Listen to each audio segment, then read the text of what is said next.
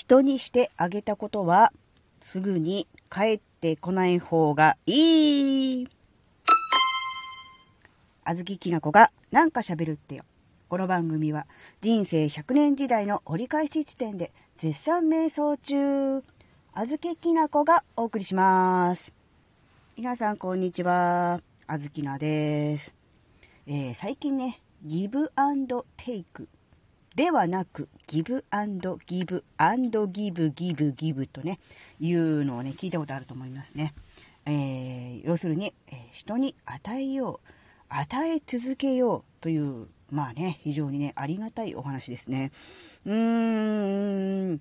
でもね、どうしても人に何かをしてあげる。まあ、このしてあげるっていう考え方がそもそもどうなのっていう感じなんだけど、人に何かをしたときに、やっぱり見返りを求めちゃうじゃないですか。ね、やっぱりありがとうって言われたいじゃないですか。ねえ。うん。でも、こっちが期待した、えー、なんだろうな。期待した通りのそのリアクション。まあ、ありがとうならありがとうでいいんですけどね。が、ない時があるじゃないですか。当然ね。そういう時に、うーん、なんか、やんなきゃよかったなとか、損したなって思っちゃうのは、実はすごくもったいないと思うんですよ。うん。こういう、あ、なんだろうな、何かしたものが、その場でね、ありがとうって言われて帰ってくる場合は、なんだろう、したことに対して、したこと1に対して帰ってきたこと1なので、プラマイ0、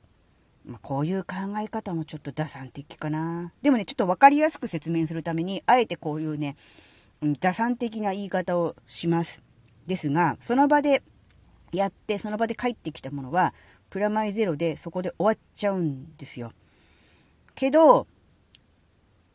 そこで期待したものが、えー、なんだろうな、来なかった場合、リアクションがなかった場合は、えー、がっかりしたり、なんだったらふてくされたりとかするんじゃなくて、あのー、利子をね、つけてるなと思えばいいんですよ。あのー、よくさ、最近言われる、うーん、投資？株式とかのあっちのの金融投資の話で、福利の力を、なんだろう、利用しようとか、福利の力を甘く見るな、みたいな話聞きません？うんまあ、株式投資やってる人もやってない人も、なんだろう、この福利の力っていうのは確かにすごくて、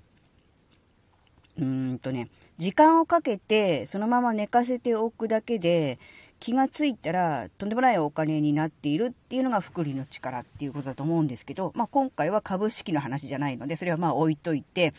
実は今回のその自分が何か与えた時のその見返りっていうのも、うん、すぐにね、こう、なんだ見返見返りというかこうリアクションがね来た場合って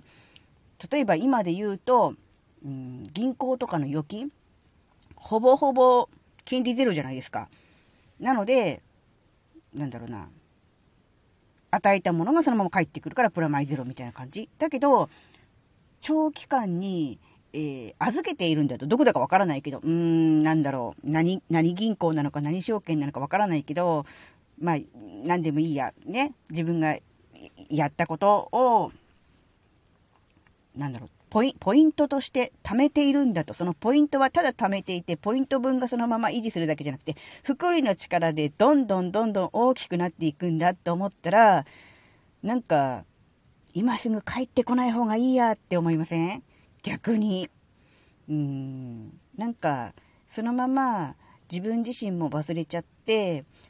うん、でも、その、なん、なんちゃら、その、何、幸せ銀行でもいい、あ、実際にあるのか、そんな名前のが。わかんないけど、幸せ証券でもいいし、何？ねえ、うん、なんだろうな、うん、ねえ、うん、ギブアンドギブ証券でもいいや。うん、そういう架空のね、そういうところにこう、自分のその、やったことを預けておいて、それが福利の力でドーンと増えてて、で、忘れた頃に、実はすんごい大きくなって帰ってくる、どっからか、えー、みたいな、え、何ですか？なんでこんな急にとんでもないラッキーなことが、え、偶然、え、何々って言ったら、実はそれは、何年も前に貯めていた、その何？うん、ギブギブ証券の口座から、